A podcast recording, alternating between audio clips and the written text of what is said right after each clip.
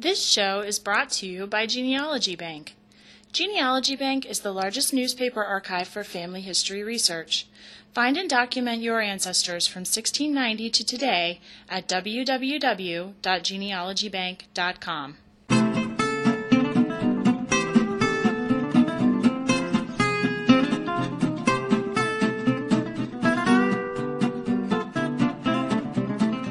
Welcome to the Family Tree Magazine podcast, the show from America's number one genealogy magazine. I'm your host, Lisa Louise Cooke. In this episode, we're going to check in at the editor's desk with Allison Stacy, editor of Family Tree Magazine. Then managing editor and genealogy insider blogger Diane Haddad will be announcing the winner of the free DNA test from genetree.com and sharing some of the listener comments that you guys sent in. In our top tips segment, we'll be picking up some great library catalog research techniques with Rick Crume, who has written an article called Catalog Shopping, appearing in the March 2009 issue. We'll also be spotlighting another terrific website in the 101 best websites for tracing your roots list. And in the Best of Family Tree Magazine segment, author Lisa Alzo will share a few of her 365 ideas for tracing your family tree in the new year. And that's from the February 2006 issue of the magazine. So there's lots to cover, so let's get to it. Our first stop is the editor's desk with Allison Stacy.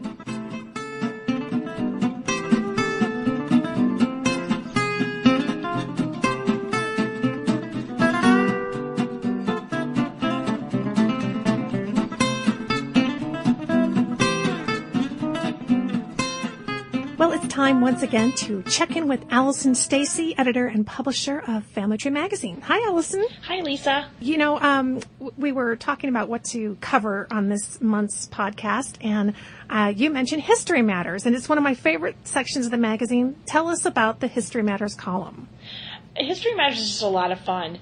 Um, what the idea behind it is really looking at the social history that our ancestors lived through so that we can get a better sense of our ancestors' lives and putting that in context. And we try to make this column really fun. David Fryxell, our contributing editor, writes it, and um, we'll pick something that's just a sort of everyday thing that maybe you wouldn't think about um, and look at how it evolved and how it maybe impacted your ancestors. Um, for example, in the March issue, which is shipping to subscribers right now, uh, the topic is roller skating. And um, one new thing that I had learned, I had not realized that r- roller skating was so big in the 1800s. yeah. And so it truly is a pastime that our ancestors would have enjoyed. And so reading about um, how that developed was really fascinating. Yeah, I couldn't believe it. It says that it started, in, well, it was developed in 1760. I mean, who would have Yeah, thought? I know. And you know what I really like about this is, you know, you're, at first glance you might go, well, what is that? Gene- you know, is that genealogy? But what I love about it is when I opened up the March issue and I saw the roller skates sitting there, not only was it kind of teaching me about the longer history than I realized, but it got rem- me remembering, oh yeah, when I was a kid, I used those and my kids wouldn't have a clue what that looked like today because they roller skates have changed so much. So it's kind of a jog to us to not only learn the history for our ancestors' sake, but also to keep recording our own history. That's definitely true. And in fact, the column has inspired some um, nice letters from readers. Um, we did one on the transatlantic cable a few issues ago, and someone wrote in to tell us about making overseas phone calls um, when they were younger in the 1950s and 60s. And um, it was really interesting to hear about how you had to make a reservation and, and wait to be able to take your turn to talk. It, you know, now we just pull out our cell phones, and it really kind of helps put things in perspective. Yes, I read that letter and I thought that that was so interesting. I had no idea you could you had to make reservations to make a phone call. Pretty inconceivable today. Yeah. well, great. And so David Fryxell, uh, who's been on the show before, he he puts this together. How do you guys decide what topic you're going to cover? Well, we tend to come up with our topics by uh, coinciding it with an anniversary or some other sort of milestone event. Um, as an example, in um, the November issue, we did voting because the election was happening. And then we recently did thermometers um, because supposedly the Fahrenheit scale um, came about in the 1700s, and the gentleman Daniel Fahrenheit, who invented his famous temperature scale, um, made his first thermometer in 1709, which was exactly 300 years ago. That's that's amazing. Time flies. It does. that's what you really realize when you look at, at the History Matters column is how time flies. And um, thanks for covering it with us. I think that um, it's not only a great way to kind of get a sense of the context of our ancestors' lives, but that reminder that uh, we need to be recording our own histories and um, helping the future generations to know about some of those things that we did. Thanks again, Allison. Appreciate it. Good to talk to you. Thanks, Lisa. Good to talk to you too.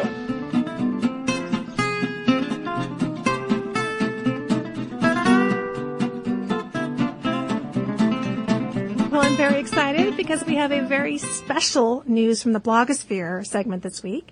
And Diane Haddad, managing editor of Family Tree Magazine and the Genealogy Insider, is here to tell us all about it. Hi, Diane.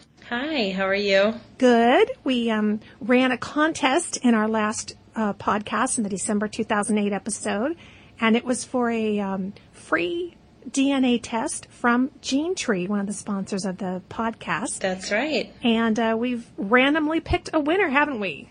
Yes, and I'm very excited to say her name.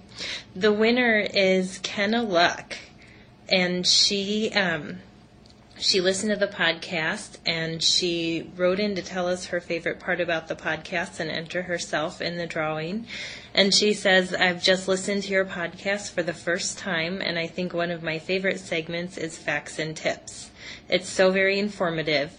I've subscribed to Family Tree magazine for several years and love to browse back issues for articles that pertain to my experience level rather than what I knew when I first started in genealogy. I really love your magazine and can't imagine not having it.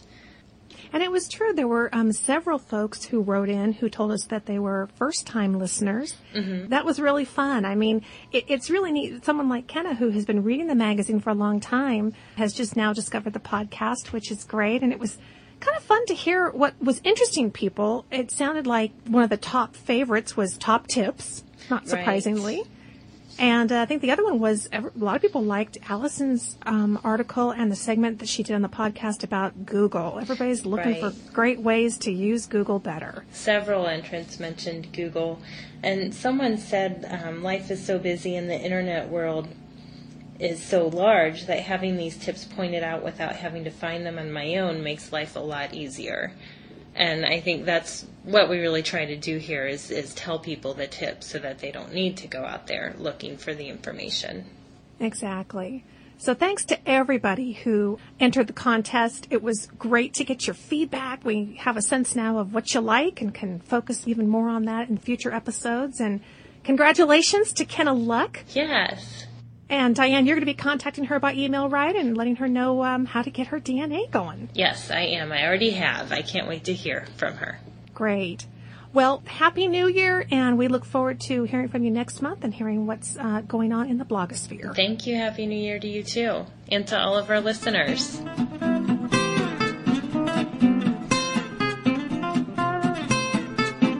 Are you having a hard time finding genealogy answers in libraries? Well, in today's top tip segment, I've invited Rick Crume back to the show uh, to talk about his article that includes a five point plan that will help you use library catalogs to find the resources that you need. Welcome back to the show, Rick. Hi, Lisa. Rick, I know that, you know, library catalogs have sure changed a lot since we were kids. I mean, all those, you know, long wooden drawers and dusty index cards and, and today everything's online, which is great but it's not as simple as just typing in a keyword you know, up pops what you're looking for, is it? You've got some great ideas in this article. Tell us about your strategies for looking online in, in library catalogs. As you mentioned, I outlined kind of five steps for approaching online library catalogs. And um, the first one is to target catalogs to search. That means that you um, should identify library catalogs that are most useful to genealogists or that really focus on the area where your family lived.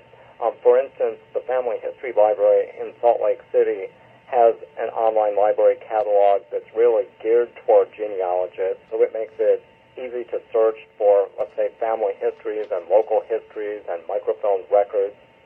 And the nice thing about the Family History Library is that they have a network of family history centers around the world.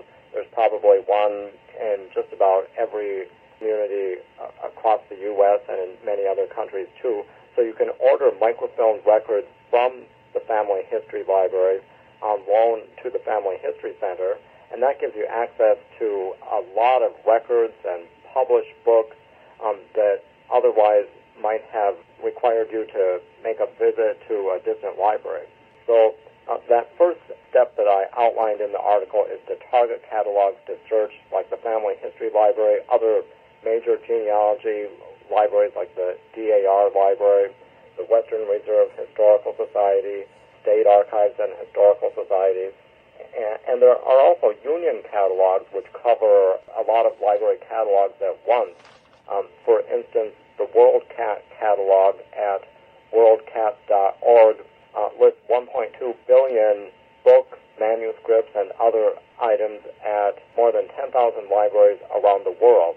So instead of having to go from one library catalog to another, you can search the, that one catalog, WorldCat, and uh, find out what's available in many libraries around the world. So that's really a time saver. That's really the power of the internet, isn't it? It's that you're not having to go from one catalog to another, although you can, but you can tap into thousands of library catalogs just through the one like WorldCat. Right. It's, it's pretty amazing when you think that just back a few years ago, let's say in, in the mid 1990s, not many libraries had put their catalogs online, so you were still left um, searching in those um, card catalog drawers that we used, you know, for you know since libraries were probably invented hundreds of years ago. But so it's really a monumental change. It makes records so much easier to find, books easier to find, and even if you don't live near the library that holds the item, there are still ways to get your hands on the information from those books and microfilms and manuscripts. Exactly. And I think the thing that people will really enjoy about this article that you've written in the January 2009 um, magazine issue is that you've got not only in-depth writing about these different strategies, but there's actually some, you know, full page kind of worksheets um, search makeovers, showing us the screenshots and walking us through the different websites and the different techniques that you're using. It's really going to be a hands-on help to people trying to use these catalogs. Right. In the article, I give examples of how to word your catalog query if you're searching for a family history book, a local history book, or published genealogical records, or they could be unpublished manuscripts too. In each case, it really helps if you follow a specific pattern and take advantage of the catalog's search capabilities. The thing is, in doing interviews for that article, um, I found that librarians wanted to make it very clear that their catalogs vary a lot. So you really have to um, approach each catalog individually. They aren't all the same. So what works in one catalog might not work in another one. You need to maybe experiment a little at first, and you might even need to get um, some assistance from a librarian at the library. But in most cases, it's usually pretty easy. You can often just do a keyword search that covers all of the words in the bibliographic records. Let's say searching for a last name or a place name, and then you'll get an idea of what the library has. You may get a specific reference to a book or manuscript, and from there um, you can access the information by interlibrary loan or contacting the library's reference department, or um, as a last resort, you might even have to, let's say, purchase a used copy of the book or maybe even hire a researcher to visit the library. But in other cases, I've found that you might find that the library has been digitized and is online somewhere. For instance, just a couple of days ago, a researcher who is um, working on one of our mutual lines, an Im- German immigrant who settled in Philadelphia in 1749, this researcher recommended a book to me that was available on um, eBay. Uh, at a, he said it was a good deal, a great book that will give me an insight into what it was like for our German immigrant ancestor who came to Philadelphia in 1749. But, but I decided to look at Google Books, and as it turns out, the whole book is digitized online, and I can download a PDF copy of it for free. So I decided that was more convenient and cheaper than buying a used copy on eBay. So um, by using the library catalog, um, I also found a copy of the book at a local library too, a local college library. Um, so it, it really is amazing what you can find online. In some cases, you'll get only a bibliographic reference, and then you'll have to retrieve the book in hard copy somewhere. In other cases, um, you may find that the whole book is online and you can download it for free. Boy, that's amazing. Well, if you listening would like to be able to harness the power of these online catalogs that Rick's been talking about, uh, check into the March 2009 issue of Family Tree Magazine. You are going to find pages and pages of fantastic strategies and ideas and actually, like I said, screenshots of the sites themselves so you can really go through it uh, right along with Rick. Rick, thank you so much for joining us at the show and I'm so glad to have you back. We'll talk to you again soon. Sure, I'll look forward to it. Great.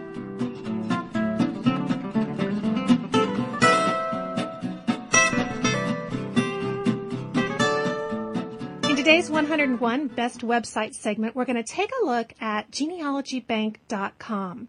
And I'm very happy to welcome to the show Tom Kemp, Director of Genealogy Products at Genealogy Bank. Welcome to the show, Tom. Thanks, Lisa. Tom, I know that you are a very experienced genealogist, and our listeners might be interested to know that you've authored over two dozen books. So I imagine that you bring an awful lot of experience to Genealogy Bank. So tell us in a few sentences, for those of us who might be new to the website, what Genealogy Bank offers and what your role is there. We're having a lot of fun with it. What we've been able to do is to gather together the resources the essential resources that genealogists want to use. It really is designed to help them discover and document their family so that they can preserve that information and pass it on to the uh, rising generation, so to speak. What Genealogy Bank has is, well, flat out, the best newspaper site on, on the planet. That's where you're going to find the old newspapers. You're going to be able to look up what happened in the family. It's a day by day record of of their lives over the last three centuries. It's a terrific site. That's what really jumped out at me as I was uh, perusing the website was the, the vast number and the unique types of newspapers that you have. Um, what are some of your favorites? Highlight the collection for us. We have over 3,700 titles from all 50 states, all time periods. It goes from the 1600s right up to today. You can click on the site and see exactly what we have for your state or your locality. But what's really uh, come home to me in using this content, you'll find articles appearing in newspapers across the country. Think of it the way CNN or one of the news channels reports the news. They have reporters in cities all over, and they're recording information that happens. Newspapers did the same thing. They had to fill that paper every day and so they were looking for copy from newspapers from back east, out west, and they took the interesting stories from all over, and that was the day's news. So stories about your ancestors, your grandparents. I know in my case, I found articles about my great grandfather that appeared in newspapers in in Idaho, in Indiana, and South Carolina, even though he lived in Connecticut. So it's it's very powerful. The nice thing about Genealogy Bank is you can search the whole database at once. Just pop in a name, click, and you see where it appears in all the papers. You don't have to worry about which paper it was in. It will find it. You can narrow down the scope by searching just the newspapers from a specific state, or you can add the search terms, you can add to the search terms the name of the newspaper, and it'll pull up only the um, results from that paper. You can zero in on a specific time period. I only want to search 1850 to 1870 or some such, helping to narrow your search. You can add search terms that you think might appear or have appeared in the text of the article in the newspaper to help you zero in on the correct search as well. I find though that a lot of people simply put in a surname and they're and then they're stunned to find out how many articles actually appeared. Genealogists often want to search every single article on a surname. Now, they won't do that for Smith or Jones or Brown, but they will do it for a less common surname, Hickenlooper. Kemp, even, is not very common. And you start sifting through them. Amazed at the, at the information that people find. We get letters from people just almost daily uh, where they've where they've found great things about their family. It's so exciting, and I, I know a lot of people sometimes will think, um, "Oh, well, my my ancestors weren't in a large city," but I've found that actually sometimes it's the small town papers that get the most personal in their write-ups about the uh, people who were living there at the time. Do you find that too? I do, and the thing to keep in mind is, prior to World War II, all of America was small town. Yeah. And all of the newspapers acted that way as well. They were very personal, very specific. They wanted to sell those papers, and what sold was stories about people. That's why the, the people uh, appeared in the paper. I was shocked that newspapers would try to, and it seemed natural, they tried to extend their reach by including more and more data about people who lived further and further away from where the newspaper was actually published.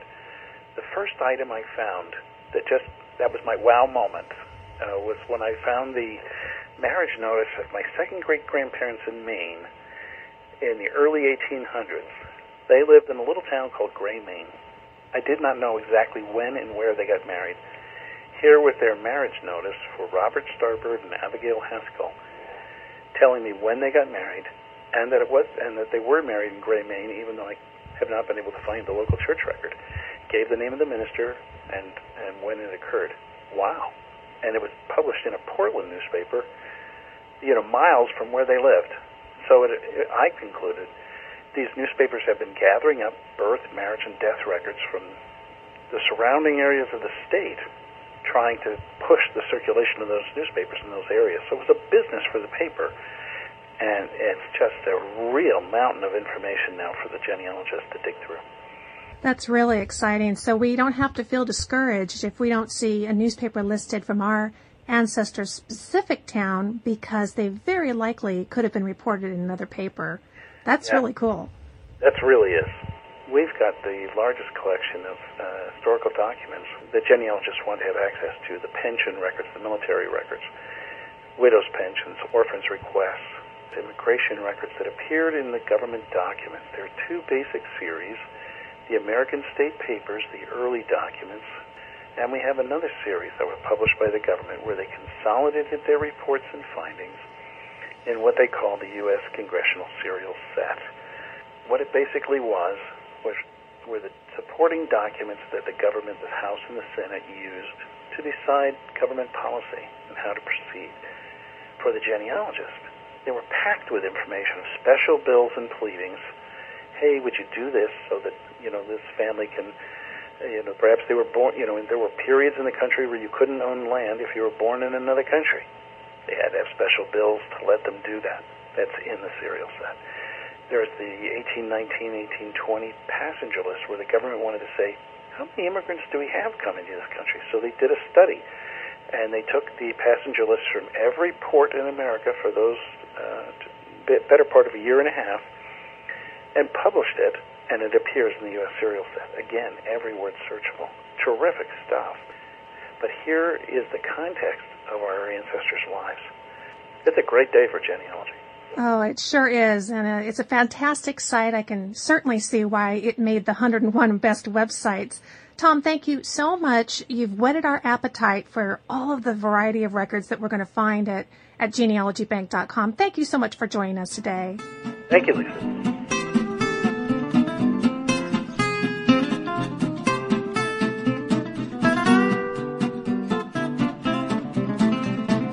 Thought it would be particularly appropriate with this first episode of the new year to go back and look for some articles that maybe have shown up in the magazine in the past that kind of help us meet some of those New Year's resolutions and, and set a new plan for the year's research. And I think I just found the best one. This one is by Lisa Alzo, one of our favorite authors.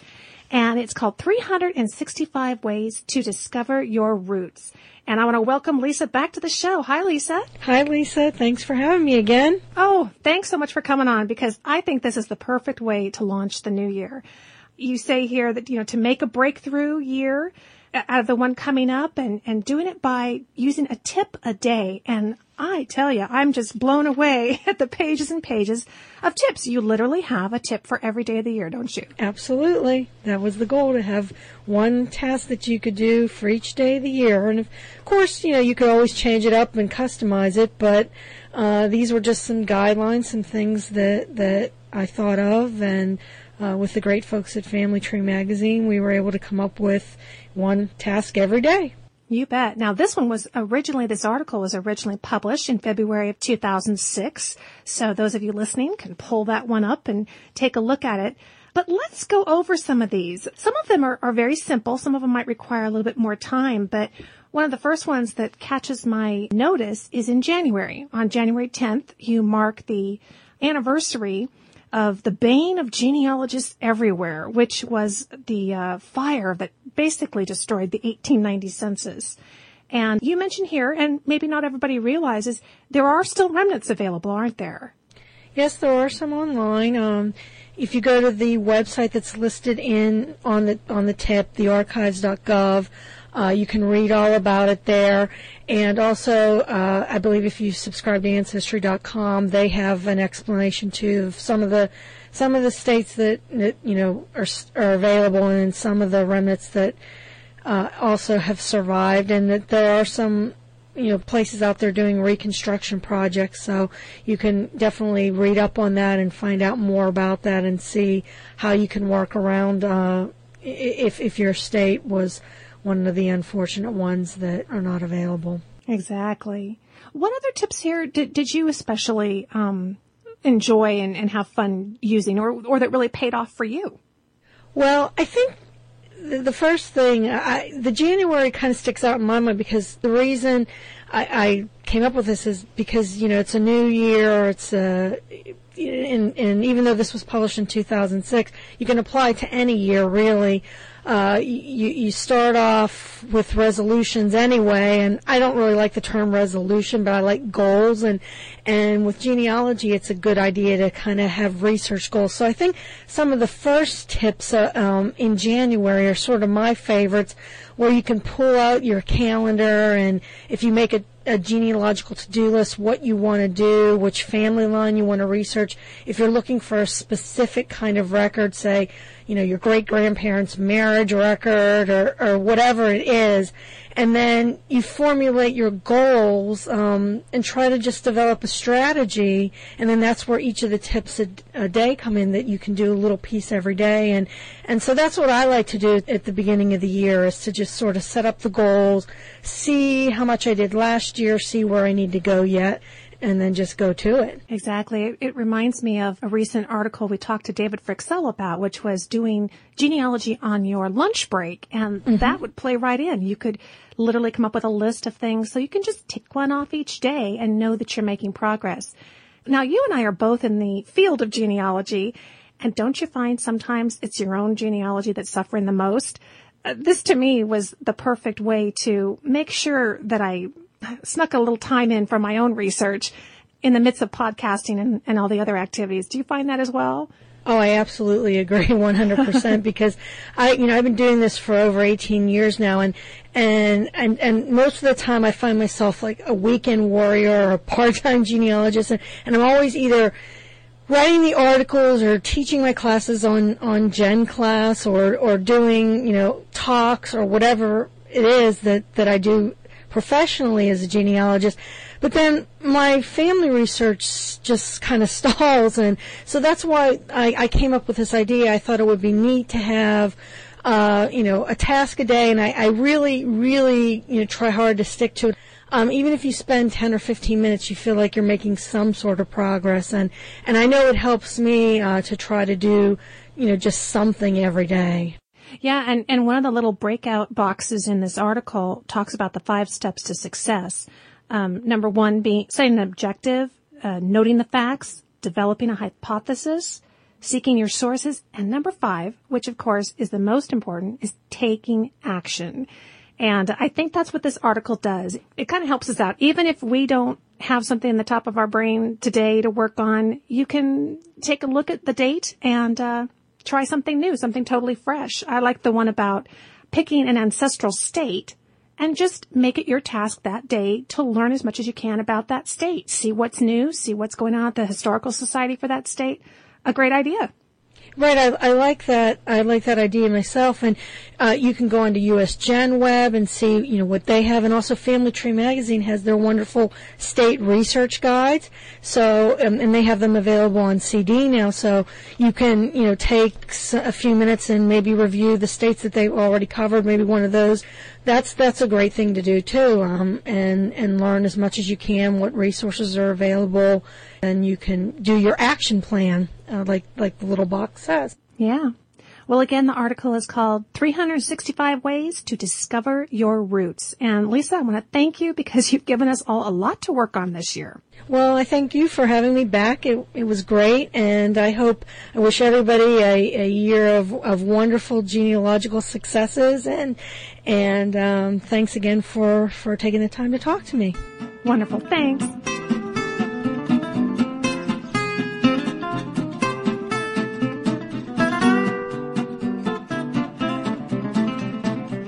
Thanks so much for joining me for the January 2009 episode of the Family Tree Magazine podcast, the monthly show from America's number one genealogy magazine.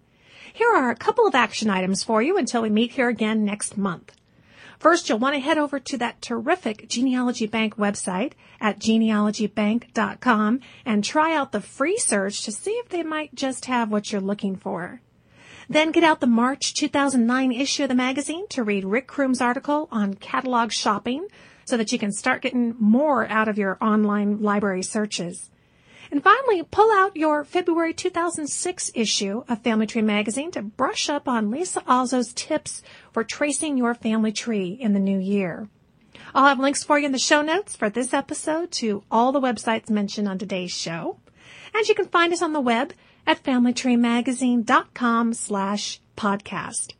And if you have questions or comments, we'd love to hear from you.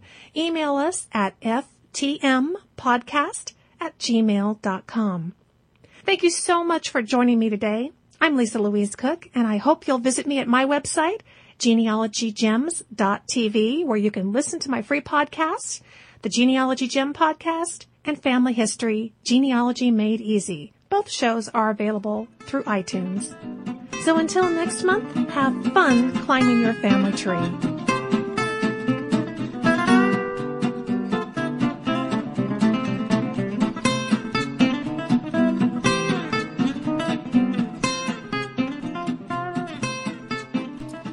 This show was brought to you by Genealogy Bank. Genealogy Bank is the largest newspaper archive for family history research.